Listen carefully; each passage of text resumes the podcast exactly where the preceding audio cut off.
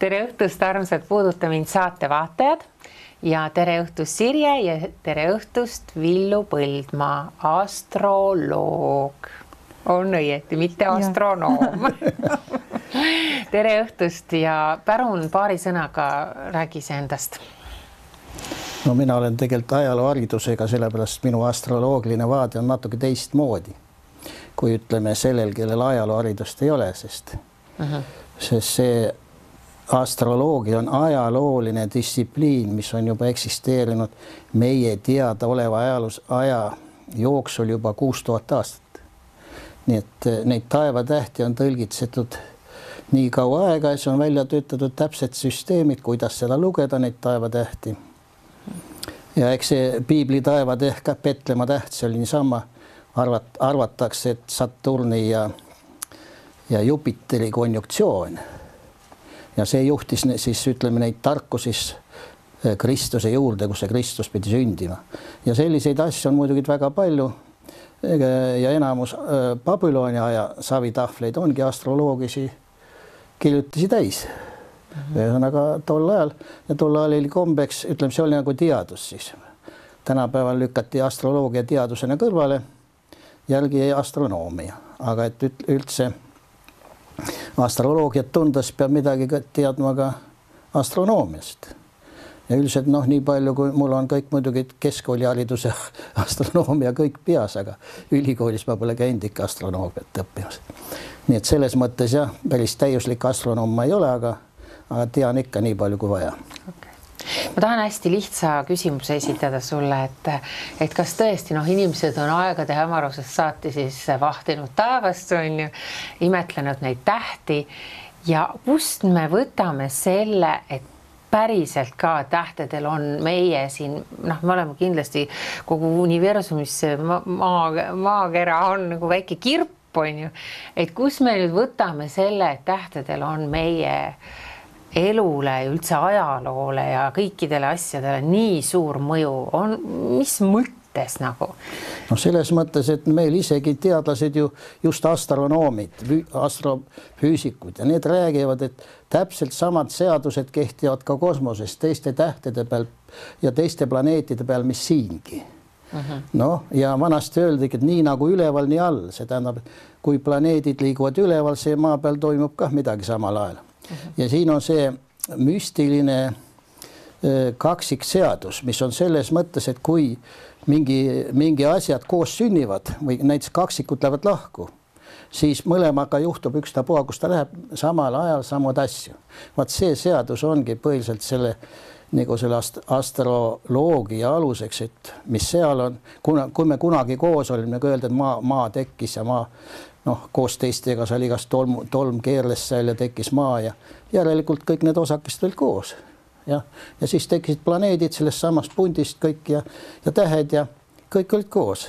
Ja nüüd ongi seesama seadus kehtib edasi see on jah, müstiline niisugune, seda nimetatakse ka niimoodi, müstiline kaksikmõju seadus mm. -hmm. aga see on ju päris õudne, sellepärast et tähendab seda, et kõik asjad siin elus on ette määratud ja mitte midagi muuta ei saa, sest ega meie ei saa kuidagi ükskõik nüüd, kui me hakkame siin tõlgendama võib-olla neid sündmusi, mis meie ümber kõik toimuvad, on ju, et tahaks hirmsasti nagu noh, kui me teaksime ette, mis noh, me saame ju ennustada ette tähtede järgi ka, mis tulema hakkab.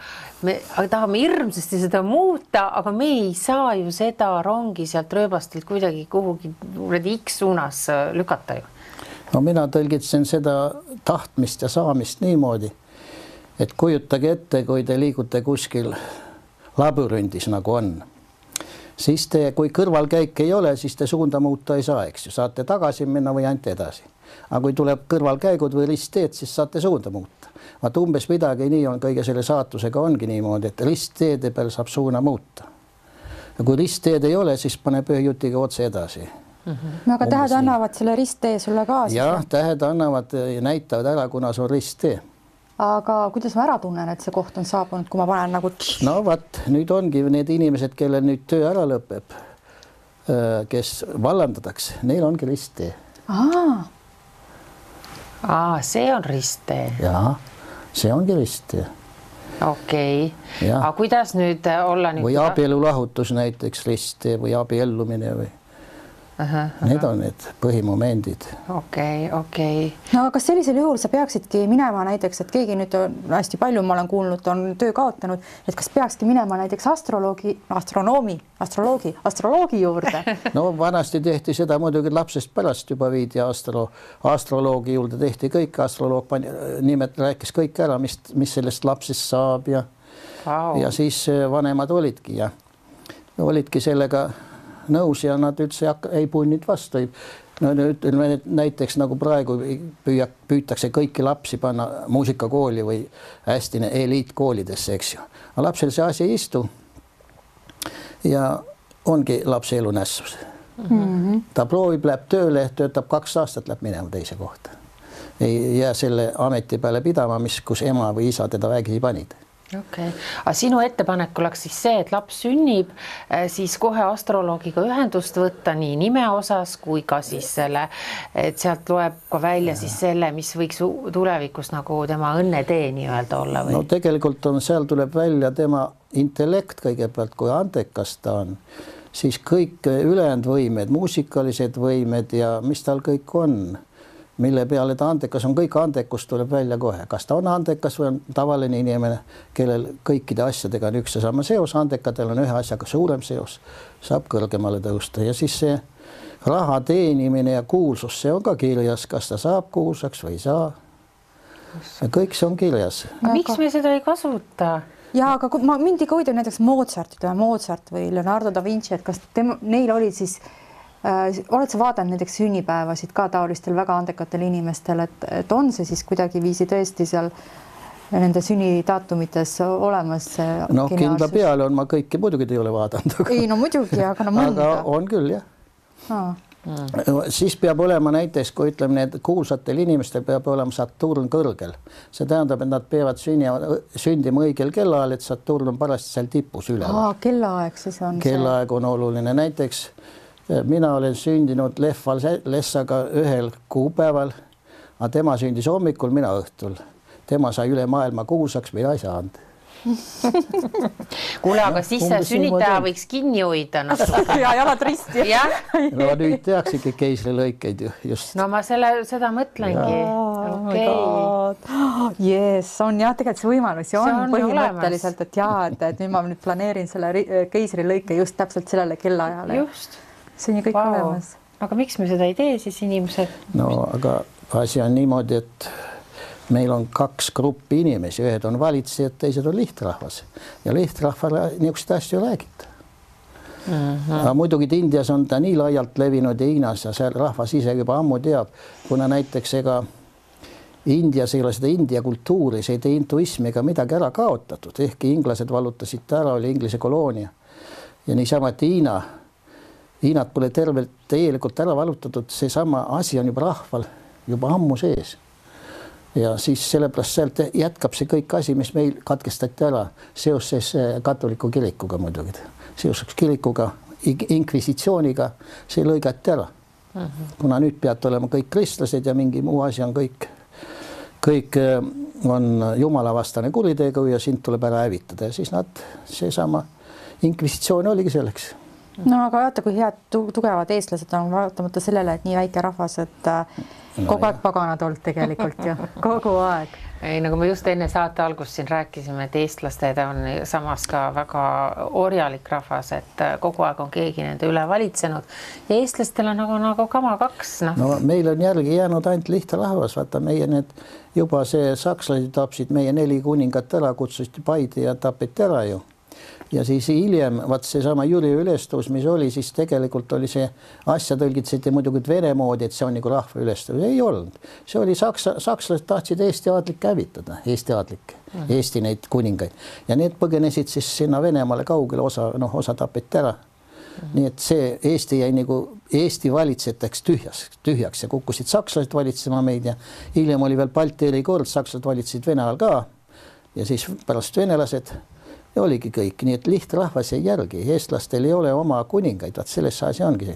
meil ei ole ühtegi, ühtegi sugulast, kes oleks India või Inglise kuninga suguvõsaga sugulane uh. -huh. jah, kes oleks meil siin kuningas aga noh, nad on omavahel seotud, terve aadliklass on omavahel seotud, aadliklassi pole ära ka, kaotatud ja siiamaani on aadliklass. ja aadliklass teeb lihtlahva, mis tahab. Ajaloost õppisime, aadlik võis oma orja ära vahetada koera vastu või hobuse vastu või, või ära tappa, nagu seal Verekiviski näha, kus tappis oma, oma, oma orja ära seal Tallinnas. vot see samasugune asi on siiamaani kestab. no aga aadlikel on ju samamoodi need ja. Äh, tähed ja, tähed paistavad nende peale ja. aga, aga siin on selline seadus, et nagu on Kreeka mütoloogias on see hästi kirjas, et Saturn õgib oma lapsi. Saturn ise aitab nad kõik võimule, paneb tähtsatel kohtadel, paneb kuningaks. ja siis äh,, aga kui sa sinna üles oled jäänud, siis jääb üle ainult alla kukkuda ja siis nad omavahel kogu aeg üksteist sedasi tapavad. notivad maha lihtsalt. ja nad tahavad kõik seal kõrge koha peal olla ja uh mhm. -huh. see on nende omavaheline asi, sest Saturn ise teebki, korraldab selle, et noh, nüüd sina jõudsid siia, sa teenisid mind hästi, nüüd tuleb järgmine. Ja niimoodi kõik, ta ise tapab nagu oma lapsi mm -hmm. selles mõttes okei okay., kuule Villu, lähme nüüd tänase päeva juurde, kas me saame nüüd, siin on nii õudsed ajad olnud ja sellised paugud on käinud vasakult ja paremalt ja ja kuidas nüüd me siis, kas me teadsime seda kõike tegelikult ette, aga me ei tahtnud seda nagu teada ka või, või või mis värk on, miks, miks meid ei hoiatatud, miks meid ei hoiatata, et sõda tuleb. kuule, tead, ma tahan sulle öelda seda vaata, et äh, enne kui meil see koroona veel, me teadsime sellest midagi, ma käisin Villu juures onju. käisid enne? ja külas okay.. ja siis. Äh, palju enne, ole täpne. no ma kuu aega ütleme enne. nii, okei okay.. nii ja siis Villu just rääkis, et äh, tuleb politseiriik ja, ja, ja inimesed kiibistatakse ja et, et see kõik ongi nagu põhimõtteliselt ukse ees ja, ja aa ei, tegelikult me juba teadsime koroonast siis muidugi, mis sa me teadsime, me teadsime, aga me ei teadnud karantiinist veel Aa, mitte okay. midagi. nii, nii, koroonast me teadsime ja siis ta ütles veel ka, et, et see on nagu biorelv, kas sa ütlesid või, või ma luuletasin? ei, ta ongi biorelv jah, aga ühest küljest ta ei ole niivõrd bio, poliitiline relv oli see.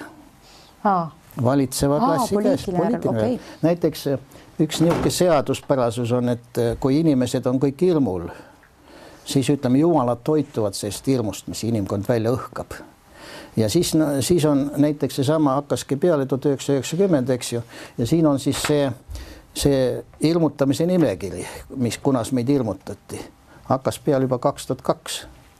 aa, sul on seal erinevad viirused jah? jah, aga, aga siin, siin vahepeal, siin vahepeal oli muidugi see Sellesse ka, et ilmutati maailma lõpuga. kus kaamera, kus, kus? ilmutati maailma lõpuga vahepeal no kaks tuhat kaksteist meil pidi olema, aga no sellest, kusjuures äh, aga oligi maailma lõpp olnud, ainult lihtsalt meie ei märganud. ei, tegelikult see oli, et äh, muidu enne oli sedasi, et muutub päike, tuleb uus päike. Ja nüüd selle musta, seoses musta päikesega see must päike tekitaski uue päikese, ütleme niimoodi. Nad said omavahel kokku, ütleme, leppisid kokku, et nüüd elu muutub nii, kuule, nüüd sa pead küll selgitama hakkama, et must päike, päike. mitte midagi ei saa aru. must päike, noh, ma tean, et meil oli käinud siin selline, kas ta on surnud täht või? Äh, kustunud täht, jah. kustunud täht oli käinud meie päikesesüsteemis, nii palju ma tean. nii. jah, see tegelikult ta avastati, see kustunud täht äh, juba kuskil kas kuuekümnendatel või seitsmekümnendatel aastatel, aga tal ei osatud noh, mingit määrata, mis ta on ja siis äh, ta jõudis siia meie päikesesüsteemi kuskil jah, kas kaks tuhat üheksa, kaheksa, kuskil seal kahe tuhande aasta kandis. ja ta, tema orbiit ei ole mitte meie planeetide orbiidiga tasa, vaid niisuguse kolmekümne viie kraadise nurga all ja siis ta tuli siit planeetide vahelt läbi, käis päikse taga tiiru ära ja läks jälle planeetide vahelt tagasi. aga selle aja jooksul siis äh, mõjutas ta meie päikest ja maad ka. arvatavasti nihutas natuke maatelge, sest need Põhjamaal, kes elavad, need näevad selle polaarpäikese jälgi, et see on, see polaarpäike on muutunud, seal on ta silmapiiriga tasa sealt terve aasta otsa ja siis seal on näha kõik need kõikumised, mis ta siis nüüd teeb teistmoodi kui teine. ja mina vaatasin omal kah seda, kuidas, kus päike loojub, päike loojub, loojub praegu tükk maad põhja pool kui enne hmm jah, sellest punktist, kus ta enne loojus, natuke noh, kui tükk maad põhjapoolsest ma käisin, näen oma kodust päikese loojumist ja siis on näha, muidu päikesetõusu mul kodust ei ole näha. no aga äkki hoopis ainult maa on muutunud, maa on oma telg kuidagi pööranud? no ma ütlengi, et maatelg natukene nihkus. ja sellest ka juba aga noh, ilmastikumuutused hakkasid peale minu arust juba äh, seitsmekümne neljandast aastast, seda ma mäletan. Esimene talv oli ilma lumeta, seitsekümmend neli. seda mina ei mäleta, ma olin. et siin ei olegi mitte mingit tegu siis äh, vihmametsade ei, hävitamisega? no vihma, noh, see teeb omaette probleemi küll, aga, aga kli, kliimaprobleem see ei ole, et ütleme nii, kasvuhoonegaasid ja inimesed nii suurt mõju üldse ei avaldagi. see on ikkagi maa enda ja selliseid aegu on olnud enne ka maa peal, ega see ei ole ainuke aeg, nii kliima kogu aeg muutub. Aga nüüd vaat see kasvuhoonegaasid ja see on lihtsalt raha korjamissüsteem. et müüme neid kvoote mm. -hmm. see on lihtsalt kvoote müüakse riikidele, siis keegi korjab raha, eks ju. see on rahasüsteem, muud midagi okay.. aga mis see must päike siis tegi meiega no.? no arvatavasti seda mõjutaski, et mõjutas meie, meie elu meie elu nii nagu ta on, kliima kõigepealt muidugi ja eks ta mõjutas päikest, terve see, et noh, uus ajastu tuleb, uus päike tuleb, nagu öeldi. ja seal on selline asi, et äh, vaat venelane Kirill Butuzov, see jagas planeedid kahte rühma ja siis üks on äh, Jupiteri rühm ja teine on Saturni rühm. ja Jup-, Jupit-, äh, Jupiteri rühma alla kuulubki see päikesena, seal peab ka olema päike, on see must päike nüüd. see või? see jah ei, see on Jupiter võrdluseks musta päikesega, must päike on nii palju Jupiterist suurem. jepastust. see on nüüd suur. see ja, ja seal teisel on siis Saturnil on siis seal all päike, nii et meie päike, nii et see rühm on siis nagu ütleme, meie päikesesüsteem ja, ja see on siis musta päikesesüsteemi rühm. ja siis see must päike li, äh, tuleb meie maale lähemal või tähendab meie päikesüsteemi sisse iga kolme tuhande kuuesaja viiekümne seitsme aasta tagant. ja eelmine kord, kui ta käis, siis ta käis siin, et seesama, teda on kujutatud ka, see must päike on kujutatud siis sellise lendava tähena, lendava tähena ja kui ta siis tuleb, siis ta nimetatakse punaseks katsinaks ja kui ta ära läheb, see on sinine, see on see punanihe, mis tekib, kui planeedid lähevad kaugemale või tähed, siis äh, tekib punanihe ja kui tuleb lähemale, see on sinine. nii et teda nimetas tulevat ja lähemat juba ammu, need nimed on juba ammu sellest ajast, kui ta eelmine kord käis siin kolm tuhat kuussada viiskümmend seitse aastat tagasi. siin on vaata, et tal on oma, oma selline planeetide süsteem ka ümber. jah, seal ümber on veel kolm planeeti, Helion, Arboda ja siis äh, Nibiru Nibiru on kõige väline, aga Nibirul on seal üks kaaslane ka veel. ja vaat just need kaaslased tulidki meie maale hästi lähedale. ja siis kardeti, et see Nibiru ja maa vahel tekivad niisugused elektrilahendused nagu välgud. ja siis see välk siis hävitab elu. ja siis eh, tänu sellele siis hakkasidki maailma valitsused eh, ehitama punkreid. tollest ajast alates hakati ehitama punkreid ja siis aga, aga kus nad rahva panevad siis rahvast polnud kuskile panna, siis rahvale lihtsalt ei öeldud, et Aa. lihtsalt ei öeldud ja Aga... see ja seda äh, päikest, musta päikest on raske üldse vaadata ja üles leida, sest see peab helifiltritega vaatama kosmosesse, nii et tavalise filtriga ta ei paista, ta on lihtsalt nii tume seal kosmose taustal, ta on tumepruun. ja siis, äh, kui ta siin meie lähedal oli, kui see eriti see tähed ja need olid seal äh, päikese taga, siis päike valgustas seda musta päikest. no, ja seal on näha nüüd kahte päikest, vaadake, suurem on see päike ja väik, väiksem, seal on see mingisuguse selle musta päikese kaaslane või nibiru jah. jah, kui päiksega võrrelda neid, aga see alumine pilt on, kus see, see on päris suur seal taga ju. Mm, -hmm. näete. kuulge, aga inimesed on ju tihti rääkinud seda, et ma näen korraga kahte päikest taevas. ja no sellel ajal ja, nähtigi, nüüd enam ei näe, jah ja ise ma hakkan praegu mõtlema, et ma olen näinud isegi.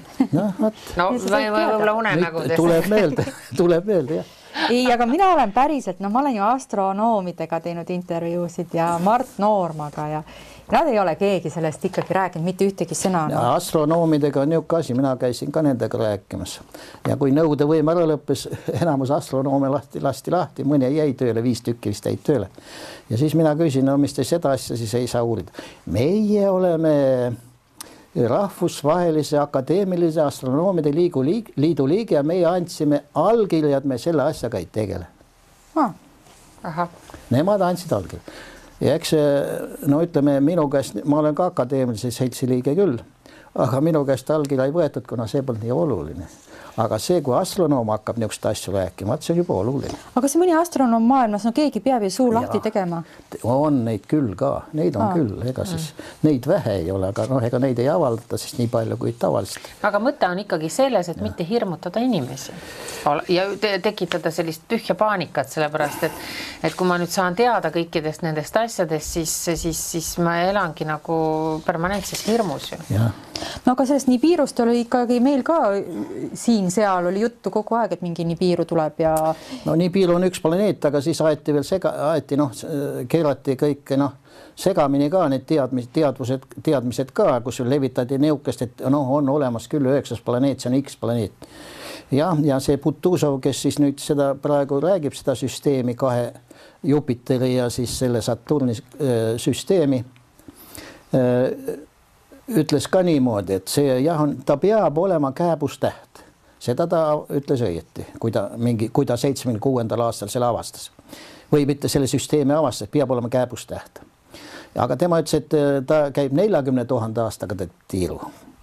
ja ta ei ütlenud ka, ta ütles, et, et seda nagu kääbustähte nagu ei ole kuskil, siis noh, tema kindlasti nad ei näinud ega ei otsinud teda taga võib-olla ka ega Nõukogude Liidus ka ei tohtinud kõike teha ju niisamuti, kõik varjati mm. ära need teadmised ja puha nagu praegu NASA varjab ju, NASA on, kes teab, mis ta teab, kõike uurib ja mm. nemad uurivad, NASA-l on seal Antarktikas kohe spetsiaalne selle uh, uurimiseks uh, tehtud noh, teleskoobid ja observatoorium.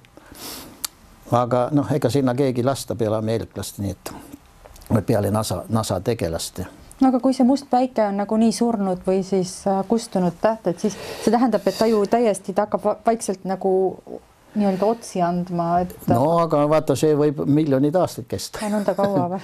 ja sellepärast meil on ju Jupiter on ka kustunud täht ja siis Saturn ja need Uraan, need on ka tähed jah. näiteks Jupiter eladab soojust palju rohkem, kui ta päikeselt saab ise. Ta on kustunud, kõik need gaasilised planeedid on kustunud tähed ja selle nii või selle musta päikese teda nimetatakse Nemesis. Nemesise ümber on ka need kolm planeeti, kõik on kah tähed, kustunud tähed. kuulge, Neme, Nemesis, see on ju kättemaksu jah, voh, täpselt, täpselt ja see, mida nüüd ütles, et tuleb uus päike, miks ta nüüd uus tuleb pärast seda, kui Nibiru ära käis, päike nagu, päikese aktiivsus vähenes, eks ju. aga nüüd seal on mul pildid. nii, näita loojuv päike, ma tahan teile näidata, mis siis toimus. vaat siin on see sinine katsina siis, kui ta Ära tuleb. aa, ta tuleb sinisena. aga siin on jah, ja siin on nüüd see pilt, kus on, meil on loojuv päike ja vaata, tollel ajal oli loojuv päike selline, näe, täitsa tule, tulemeri, vaat see oli loojuv päike siis, kui need Nibiru ja see kõik need Nemesis siin olid. iga õhtu oli selline päike taevas, loojuv päike. ahah tegelikult sa pead niimoodi näitama, teistpidi. jah ja,, üks on, üks on siis mu kodust pildistatud loomulik päike, mis on õhtul sedasi läheb looja, aga siis tuli selline päike, küll ma käisin iga õhtu vaatamas, et mismoodi see päike nüüd on ja ta oli niisugune hästi sinine, ütleme Jupiteri karva sinine. Ja põhjus võib-olla selleks, et seesama Nemesis koos oma süsteemiga tiris sealt Kuiperi vööst või sealt Orti pilvest kaasa neid meteoriite ja igasuguseid komeete ja rämpsu ühesõnaga. ja need päike tõmbas need ilmselt kõik ära ja siis see päike põletas need ära ja kaotas seal oma selle aktiivsuse ära. ja sellega ütleme, päikese mass suurenes. aga selleks korraks aktiivsus vähenes ja praegu ongi päikesel plekke ei ole, see tähendab, et päikese aktiivsus, vanasti oli üheteist, enne seda oli üheteistaastane tsükkel, kuna seal päike oli aktiivne, siis oli vaiksem, aktiivne, vaiksem, üksteist aastat oli vahet mm. -hmm. aga nüüd enam seda päikeseaktiivsust ei tulnud. aga mina just vaatasin, see oli üleeile täpselt, ma ja. just vaatasin seda päikeseaktiivsuse äh, seda graafikut ja ikkagi seal noh, on nagu ennustus ka, et kuidas ta hakkab, et praegu tõesti on kõige madalamas seisus, aga ta hakkab jälle nüüd tõusma. no arvata on, kui ta ikka selle seedib ära need, mis ta ära põletas. Ja siin on see pilt nüüd, mis mina omale ka sain, pildistasin üles seesama algumine pilt, kus see üks, üks nendest planeetidest on või midagi on siinpool päikest. Ja see on nii suur, et see ei saa olla Merkur ega ei saa Veenus, sest ma vaatasin efemeriididest järgi Merkur ja Veenus ei olnud tollal päiksega konjunktsioonis. jah, aga mis see on? Kärbsemust? see on jah, see on mingi niisugune möödaminev asi, mis seal päiksest üle päikese läks, aga see ei ole, see ei ole Merkur ega Veenus, sest need on siseplaneedid, nad võivad olla seal päikse pea, aga nad on nii pisikesed, et noh, praktiliselt ei näegi neid, aga see on täitsa must täpp ja see õnnestus mul ise ka pildistada öö, fotoaparaadiga või mitte fotoaparaadiga, vaid selle telefoniga. Oota, aga mis see siis on, see on siis üks neist planeetidest? üks neist jah, läks seestpoolt päikest.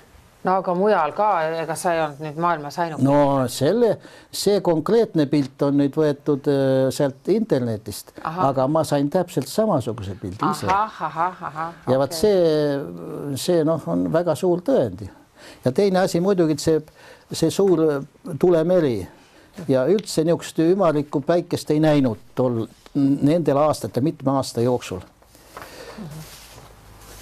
Ja siin ongi see pilt, mida siis nad kardavad, et sellised välgud tulevad siis maa ja siis selle vahele, ohoh, jah aga nüüd on ta juba läinud. läinud, nii et nüüd meil enam Jah. ei ole vaja karta ei ole vaja jah ka., ja ja sel ajal, kui see päike nüüd muutus, näe, kui see liikusid seal, siis need, kuus pilti on seal kõik päikesevärvid, mis värvi tol ajal oli päike, kui see päikese muutus tekkis muidugi, et see selles mõttes see indiaanlaste või maia kalender kaks tuhat kaksteist, et tuleb uus päike.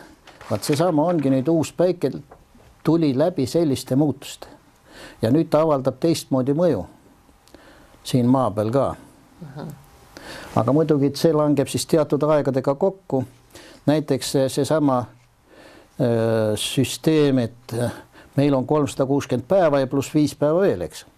siis öö, see must päike tuleb iga kolme tuhande viiesaja või kolme tuhande kuuesaja viiekümne seitsme aasta tagant jälle ongi jah. jah, sama arv ja seda nimetati siis saaruseks tol ajal, seda ajatsüklit nii ja sel muidugi võib öelda, et elu läheb, see näitab, et elu käib ringi, aga kuna viis päeva on juurde tulnud, see tähendab, ta käib spiraali mööda ringi nagu ring läheb järjest suuremaks, üks päev suuremaks, siis läheb mitu tuhat aastat möödas, tuleb üks päev jälle juurde.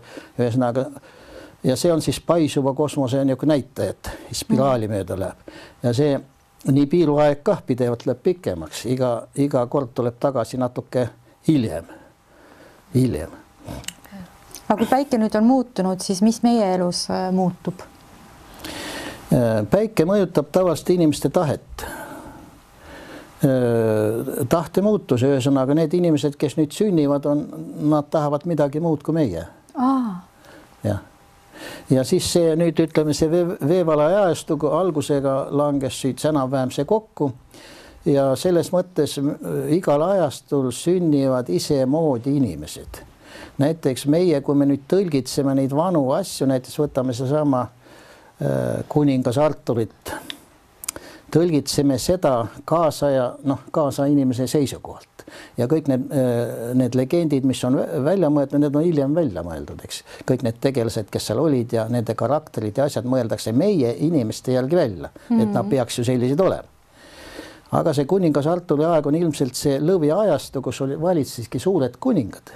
Mm.. see tähendab Horuse ajastu ja see Horus ju kloonis ennast pidevalt kogu aeg, kogu aeg. Horus valitseski kogu aeg, kloonis, kloonis, umbes nii nagu Dalai-laama sünnib kogu aeg uuesti, aga ta on ikka Dalai-laama, ikka sama vaim, sama inimvaim, niisama oli see Horus. Ja need, need on sealt ajast pärit, need lood tegelikult kuningas Aut- või tähendab see alg, algvariant on sellest, sealt ajast pärit ja muidugi see kuningate ajastu, teine ajastu siis oli Jääramäelgi, kus oli väiksed kuningad mm. -hmm. ja seesama keskaegne Killuneeme, kus väiksed, iga linn, riik, vaata tol ajal oli äh, eriti sel jääraajastul oli iga linn, riik oli ka omaette riik, linnriigid olid tol ajal, noh ajaloost mäletad, meil õppisime ka linn, linnriike, kõik nimed ka Uruk ja Uru ja mis nad olid seal kõik. jah, ja siis äh, edasi siis ütleme kalade ajastul hakkas siis see kuningate ajastu nagu väikeste kuningate ajastu üle minema siis nagu kalade ajastuks. Ja muidugi see ajastu on enne olnud, sest Indias on siiamaani see kastisüsteem. noh, kuigi palju kehtib. No aga sa arvad, et sellest ajast on siis kastisüsteem, ma ei tea, mitukümmend tuhat aastat ei, tagasi? kakskümmend kuus tuhat aastat, Oh, see üks tsükkel. nii et see kastisüsteem tähendabki seda, et inimesed jaotatakse ära, et sina oled see, kui sa oled sündinud brahmaan, siis sa oled brahmaan eluaeg, sinu lapsed on brahmaanid ja nii edasi, nende lapselapsed ka brahmaanid. kui sa kšatrija, siis sinu lapsed on kšatrijad ja lapselapsed ka. kui sa oled vaissa, siis on sinu lapsed ja sina ka vaissa ja nii edasi, nii edasi lõpuks. ja muidu see, meil on ühiskond kahtes, kahte sorti ühiskonda. see on praktiliselt noh, ütleme inimkond kopeerib loomakarja. ütleme, et on kiskjad ja rohusööjad, kiskjad söövad rohusööjad loomi. ja siis, aga rohusööjad on ju mitme naise pidajad, ütleme niimoodi, võtke hobusekaari, seal juhttäkk. tal on kasvõi sada hobust ühel juhttäkul või siis ütleme, seesama lehmapull seal, piisonid pullil on ju kohutavalt palju või isegi nendel jõehobustel. no aga inimese mõte on saada ikka loomast ja. kõrgemaks ja see on arengu eesmärk. see on see, mida aga... sa kujutaksid endale ette. ma ei kujuta, ma tean. aga seda. miks me nüüd kopeerime siis loomade süsteemi? ja nüüd tuleb järgmine loom, nüüd tuleb putukate riigi kopeerimine, seesama ISISe ajastul ja seal ongi selline, et inimesed jaotatakse ära, sina teed seda töö, no kuidas on sipelgapesa, kuidas on mesilad, ühed on töömesilased, ühed on lapsehoidjad, ühed on siis nagu sõjamehed, ühed, ühed siis, mis nad veel seal teevad, kõik nii jagata ära, sipelgapesas täpselt samuti. ühed toovad toitu, ühed hoiavad lapsi või neid mune ühed ehitavad pesa, termiitidel eriti on ehitajad ka sealjuures. no ja, aga võtame ikka selle Maslow püramiidi, et meil on see eneseteostus on ka ikkagi väga vajalik, kas see siis nüüd äh, laguneb täiesti või? nüüd, nüüd on niisugune asi, et see aasta püütakse veel vana süsteemi taastada, kuna Jupiter ja Saturn liiguvad praegu tagurpidi uuesti tagasi. See tähendab, et püütakse teatud aja, aga see kestab ainult see algus, aga siis, kui nad uuesti lähevad üle Pluto sealt siis jääb lõpuni, noh, ühesõnaga siis kehtestatakse täielikult uued majanduslikud lepingud. ja majanduse osas nii palju, et see, äh, mis muutus sellega toimub, toimub see muutus, et tegelikult turumajandus kaob päris ära. noh, sisuliselt ära. noh, mõne, mõne väik-, väikses kohas ta jääb veel kehtima, kus turg midagi määrab, aga juba praegu ei määra midagi turg. meil on välismaised kaubandusketid, panevad igas poes ühed ja samad hinnad, noh kõige lihtsam näide on, mis mina tavaliselt toon, on see kassitoit, et lähed ühte poodi, täpselt sama hind, lähed teise poodi, täpselt sama, kolmandasse sama hind, ükstapuha, mis ketipood ta on, eks mm. -hmm. igal pool sama hind no aga me saame õnneks minna loomapoodi, kus on palju kallim tahtsin öelda nii et niisugused naljad on ja olemas, et, et no juba praegu need korporatsioonid, suured rahvusvahelised korporatsioonid tahavad ju kõike valitseda, tahavad rikkaks saada, kõik omale saada. ja selleks ongi vaja niisugust asja teha, et niisuguseid majanduskriise. ühesõnaga, sina näed, et see majanduskriis, et nüüd jälle kogutakse mingisugune, sest raha hulk on ju ikkagi sama, et ega raha vähemaks ei jää, et maa pole lame, ta ei saa serva pealt alla kukkuda, et raha on meil ometi olemas, aga lihtsalt inimeste käest kisutakse see jälle ära, et rikkad saavad jälle rikkamaks ja. no asi põhiliselt ongi selles, võtke seesama pank. kui sa võtad panga võlga, siis pank annab sulle ju numbreid, ega ta su raha ei anna, pangas polegi nii palju raha, nad võivad mingi, ma ei tea, neli-viisteist korda roha, rohkem raha välja laenata, kui neil ise raha on mm. pangal. jah, ja nad laenavadki välja, nad laenavad õhku välja aga sinu käest võtad reaalse asja ära, vot selles on see raha värk, et kui mul raha on, siis ma saan su käest reaalse asja kätte, aga see raha ei või muidugi midagi, paber ei maksa praegu eriti midagi, see raha trükkimine, et palju trükitakse, noh, trükkimine mm -hmm. maksab muidugi mm -hmm. kuigi palju jah, aga raha võeti kulla aluselt ära juba äh, tuhat üheksasada kolmteist. Või, või siis tehti föderaalse elu ja hakati raha kokku korjama. Või kulda kokku korjama üle maailma ja kulla aluselt võeti ära tuhat üheksasada seitsekümmend kaks. Mhm. Ameerika ärimehed käisid peale, et noh, võtame raha kulla aluselt ära, et las see raha olla niisama paber ja jah. no raha ongi suuresti virtuaalne jah. jah, ja nüüd ta muutub täitsa virtuaalseks, ütleme, et äh, raha tuleb ainult kaardimaksed kõik mm -hmm.. noh on ju. Aga no see ei ole ju paha, nagu sa vaata, sa just rääkisidki, et et, et noh, mis selles kiibistamises ju siis nüüd lõppude lõpuks on, et ei taha, et, et ta skännib su silma ära ja ütleb jah, sul on näed pangaarvel nii palju raha, kõik on jonksus kohvikus. jah, et mina nagu mõtlen, mõtlen seda nagu mugavuse peale, et, et nad ongi silmas on seal mingi asi mul, siis ta näeb ära ja ma elangi sellist rahulikku, ma kujutan seda endale ette, muidugi võib ühel päeval olla, et ma lähen kohvikusse, tellin seal võileiba kalamarjaga ja siis ma ei tea, mu silm plahvatab, sest mul ei ole nii palju raha siis, siis hakkabki see probleem, muidu on see, et sellega saab ju inimesi valitseda, näiteks kui sa vastu hakkad, võtame sul kaarti pealt raha ära Ja. Valmis. aga mida me peame siis tegema, alati praegu me siin räägime, kui õudseks kõik on nagu muutumas, aga kas, kas ega pääsu vist ei ole või? no kuule, tähed on juba niimoodi sättinud, ega. Nagu... no seal on juba see protsess on ka väljendub seal eriti Põhjamaades praegu äh, noh, Norras, Rootsis ja Soomes eriti, kus protsess on hoopis muutunud. vaatan see perekonna probleem, et perekond pole enam tähtis.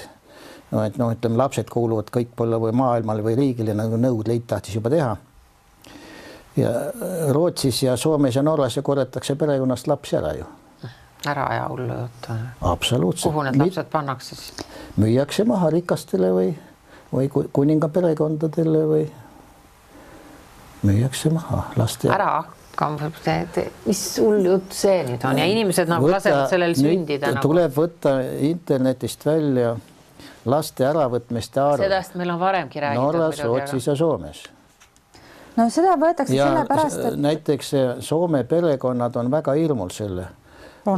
Hirmul sellepärast, et võetakse ja eestlastel on ka võetud, kes on sinna äh, Soomele. me oleme neid lugusid lugenud no,, kus äh, no, Soomes lihtsalt... inimesed põgenevad ära, sest tahetakse see, lapsi ära võtta, aga põhjuseks on olnud äh, noh, mingi põhjus peab olema, aga see ei ole nii, et mul on väike. ema ja isa peksavad last ei, ja on ei, pahad, noh. seal isegi valekaebuse peale võetakse ära, kuna see, siis saab lastekodu ja siis see saavad ja see vald saab nagu riigilt teatud summa raha iga lapse pealt. ühesõnaga raha, raha on seal taga ja siis ta, nad ei hakkagi uurima, kas isa või ema seal tõesti kodus joovad ja, ja meil Eestis tuli ka juba need reklaamid, kus peetakse kodus sünnipäeva laps sealt teisest toast, see üksinda nutab või mis ta teeb. aga tegelikult me olime kõik lapsest pärast kah, kõik olime sünnipäeval ja polnud häda midagi. Ega me, ega me selle pärast midagi hullu ei olnud ju aga noh, nüüd ei tohi ja kui keegi kaebab, et näe, ise joovad seal ja laps on, vaata, neil on seal lapsed ja, ja tõepoolest, nad on tõesti hirmul.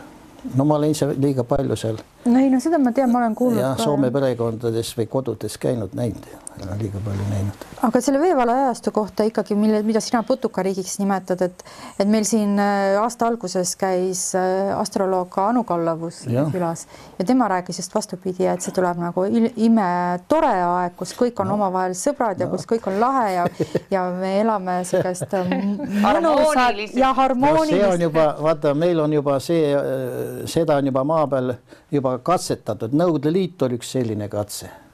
No siis me olime lollid. ja, aga siis räägiti ka, et me, me läheme kommunismi ja see on kõik võrdsed ja sama jutt ju oli ju no Nõukogude Liidus täpselt sama jutt ja no kuidas ma saan seda nüüd äh, järgmis... no, selles ämbris me oleme astunud, et me siis nüüd äh, äkki no, nüüd oskame paremini. kapitalismuse ämbris, ämbris, mis ei ole ka üldse sugugi tore, eks ole, see on ja. väga ülekohtune.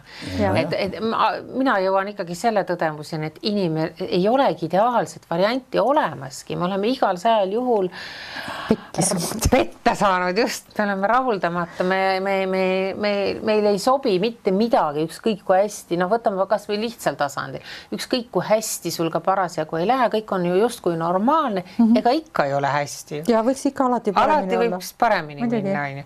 et ega me oleme ju täitmatud loomad, ma arvan, et selles mõttes ongi loomad meist kordades targemad äh, ja saavad hakkama kui meie, kes me tahame rohkem ja rohkem. no võtke loomades, loomad ju tööd ei tee, aga süüa saavad ju. ja inimene peab nüüd tööd tegema, miks? sellepärast ta sööb. ta on loll. sellepärast ta sööb, noh, ta peab sööma aga veel on niisugune saladus olemas, mida siin joogad ja need levitavad või Ehnat on seal juba Egiptuse ajal. ütles, et inimesel ei olegi vaja süüa. kui sa õpid ära selle päikeselt energia koguma, siis polegi vaja süüa. aga siis ei saa sind orjastada ka. aga kõigepealt tuleb inimene sööma õpetada. Oh sa poiss, meil ju on see tore tüdruk siin, kes elab päikesest ja. meil on see tore poiss, Kalju Paldis ikka ju. ju aga kes see tüdruk on? tüdruk oli ka see. Mari Metselik või? just. ja aga tema nüüd ikkagi on hakanud sööma. no see, see, seda ikka, see süsteem peab ikka noh, nagu päikese, no nagu oli päikese kummardamine, et kummardati päikest kui jumalat siis ja ja aga me ei austa kedagi kui jumalat tavaliselt, selles see, selles see asi on, et muidu näe, kristlased ka, võtke seesama äh, kristluski, näiteks kui meie omad siit, meie üli, ülikooli haridusega inimesed läksid Norra, Rootsi või Soome, siis neile tööd ei saanud vastavalt, neile ei antud tööd. anti ainult siis tööd, kui nad olid kohaliku kiriku liikmed. Mm, kohaliku koguduse liikmed. nii et seesama kirikusüsteem kindlustas ka siis sinule selle töökoha ja vastad selle raha. kuule ja vähe sellest äh, surnuaias koha ka kusjuures et sa ei saanud surnuaeda maetud, kui sa ei ole koguduse liige, see on täiesti haige, noh, tänapäeval Soomes on päriselt nõnda, noh. no kuule, tänapäeval on nii, et ei peagi kuhugi inimest matma, tuhastad ta ära ja viskad no tuha laiali, aitab küll sellest. Öeldi, just hiljuti oli Õhtulehes uudis, et äh, kalmistud on üle, ülerahvastatud üle surnustatud. et, et mis, milleks üldse matta? No, me läheme täiesti teemast välja nüüd, aga sorry ei, ega see teema on Indias üleval, näiteks seesama Indial kastisüsteem, eks ju. ja see teema oligi niimoodi, et näiteks meremehed tuleb matta merre uh. Mhm. -huh tuleb noh, nagu, nagu meilgi maeti, siis põllumehed tuleb matta maha, siis need äh, sõjamehed tuleb ära põletada -huh. ja need teadlased või brahmaanid tuleb õhku matta. ei lastakse need laibad kuskil seal mägedes olla, linnud nokivad ja Aa. söövad liha ära ja siis vastavad needsamad roojased siis, roojased, kes nende surnutega tegelevad, siis need, need siis tampisid need kondid ja luud ka haamriga puruks sedasi ja panid mingit noh, pulbrit või asja sinna ka ja siis linnud nokkisid need konditükid ka ära veel uh. -huh. ja siis oligi läinud õhku. no vot, see on küll tore. neli matmisviisi väga kaunis.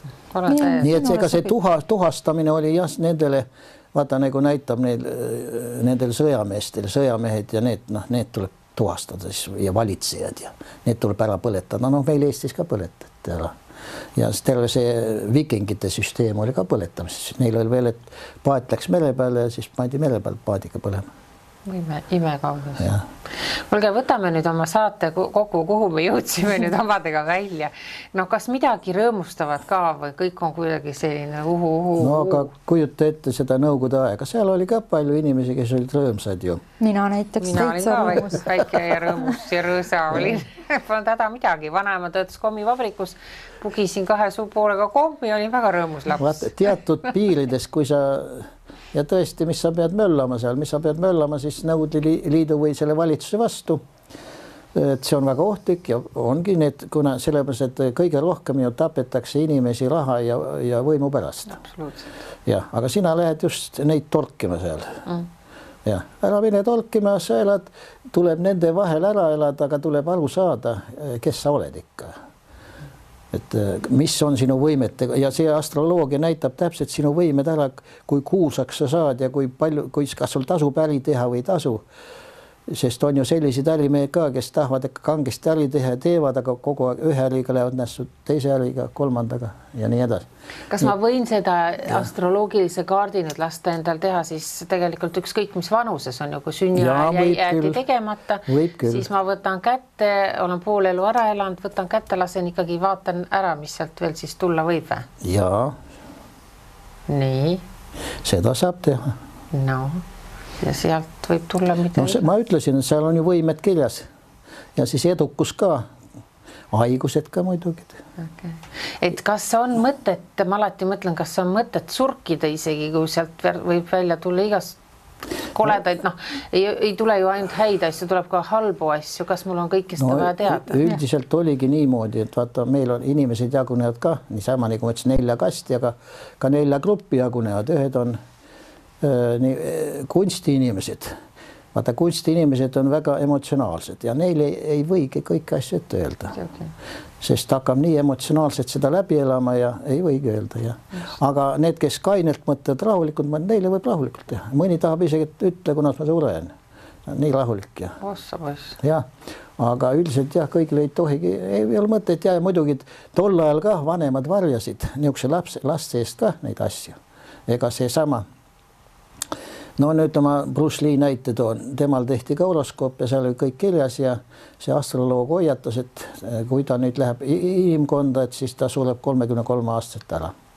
noh, siis vanemad tahtsid teda päästa, noh, seda juttu tal ka ei räägitud, vaid eh, noh, saatsid ta Ameerikasse ja siis ta läks Ameerikasse sinna, et noh, kodumaast eemal, et, et saatus ei saa talle siis äkki järgi aga ikka saatus läks järgi.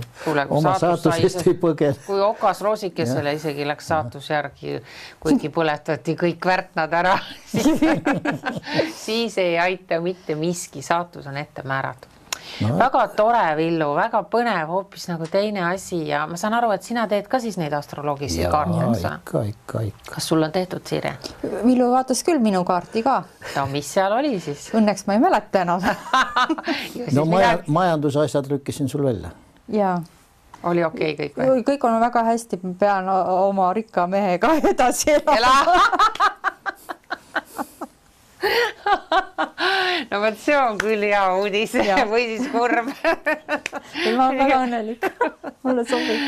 et, et ühesõnaga laske endale siis astroloogiline kaart teha ükskõik millises vanuses ja ma ei tea siis või, või siis oma lapsele ka. muidu selles mõttes on see hea, et vaat just see majandusrütm on kakskümmend üheksa koma kuus aastat. Ja seal on viisteist aastat tõusu ja viisteist langust ja siis sa pead sellega arvestama, kui langus hakkab, et siis sa ei satu nii pabinasse, kui äkki lastakse lahti, eks. siis sa juba oled valmis selles, õpid kasvõi uue ameti või äh, püüad seda ennast täiendada, vahel on sedasi ka, et, et äh, ega lahti ei lastagi. Kui sa täiendad ennast, jõuad kõrgemale tasemele, eks ju. Mm.. jah, ja nüüd ütleme, see languse poole peal on kõige parem jah, ennast täiendada. okei. okay noh, aga no inimesed ei tea, kunas tal tõus on ja siis võtke needsamad, meil praegu Reformierakonnal oli see just see tõusuaeg oli läbi, hakkas langus peale. No. mm.. ja nüüd punni, punni nii palju, kui tahad, ikka võimule ei saa noh. Mm.. isegi aitanud hääled, Kaja Kallase hääled isegi ei aidanud, mitte midagi ei aidanud. noh, nüüd punnivad edasi muidugi, aga noh. No tuleb uus tsükkel. peab viisteist aastat peidus olema nüüd. Siis hakkab uus tõus enne tõusu ei tule, noh. Tõmbame otsad kokku siis ja olgem ikkagi rõõmsad ja teeme kaarte astroloogilisi ja siis võib-olla noortele vanematele, et siis teate, kuhu suunas oma last push ida, mitte, mitte panna neid tegema neid asju, mis on võib-olla teie unistused, mis on luhta läinud, on ju, ja siis mm -hmm. taguda takka, vaid pigem siis vaadata, millised anded võiks seal selles lapsukeses või maimukeses peidus olla aga selliste soovidega me lõpetame ja aitäh, Villem. et sa tulid ja aega leidsid meie jaoks. kohtumiseni. noh, pensionäril on ikka aega juhuu. puuduta mind oma tulise palgega nii.